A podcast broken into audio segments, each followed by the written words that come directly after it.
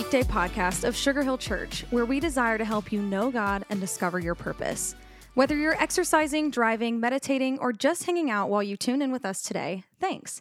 We hope these next five minutes help you feel encouraged and inspired for your day. Thanks so much for joining me on today's weekday podcast. Today, I want to take you to Paul's writings in the book of Ephesians, chapter 4, beginning in verse 22 where the text says, You were taught with regard to your former way of life, to put off your old self, which is being corrupted by its deceitful desires, to be made new in the attitude of your minds, and to put on the new self, created to be like God in true righteousness and holiness. You know, when, um, when a human drowns, the lungs fill with water. That's that what happens then we it literally prevents us from being able to breathe. And the water has to be forced out of the lungs to make room for air. In a spiritual sense our old self defined in the verse today is our former way of life it's been drowning us, choking the life out of us. And just like when we physically drown, the end result is spiritual drowning. Well, it's death death to the soul, death to the abundant life that Christ came to give us. Our former way of life before Christ or before living in Christ prevents us from inhaling the air we were designed to breathe. And we were designed that way by our created. All things were created in Christ, by Christ, and for Christ. And when we're drowning, it is because of our deceitful desires. Paul uses the term corruption. And oftentimes I think we hear corruption and we think, ah, well, that's really about just me doing good things or trying to do better. But the word that he uses is more like acid that is eating us away and leaving us in a rusted, hollow shell. I mean, one of the things that I hear a lot is I want to be more satisfied with my life.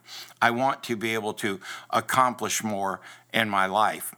The problem is when corruption happens, we're not moving forward, we're actually regressing. Corruption is a pretty powerful world. When Paul word, when Paul says we're being corrupted by old self ways, he's not painting a really pretty picture. It's not something we can take lightly. You don't skim over it. He's talking about the literal destruction of our souls. And then he says, so there's a cure for it. And it begins by this change in our thinking. Our thoughts have to be different than the rationality of what the rest of the world offers us, which by its nature is faulty and shadowed and darkened and always includes the untruth. You see, when we put off the old self and put on the new self, we're removing deceitful desires, we're removing corruption, and we're replacing it with Christ God honoring life. My friend, that is the most beautiful and wondrous thing. When we read the third paragraph in today's text, my question for you does anything stand out as something you've bought into believing that maybe is corrupting your soul?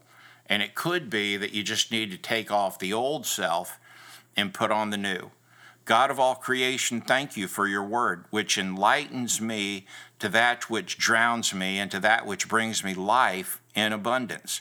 Teach me, Lord, to recognize my old self and to help me put it off daily and take on the new. In Jesus' name, amen. God bless you, friend. Thanks so much for joining me on today's weekday podcast. Thanks so much for joining us today for the weekday podcast. Our prayer is that the encouragement you just heard would help you live more like Jesus today.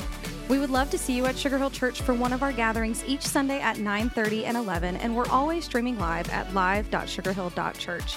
Thanks again for joining us today. As always, if today's message encouraged you, share it with friends and family by tapping the share button. Have an awesome day.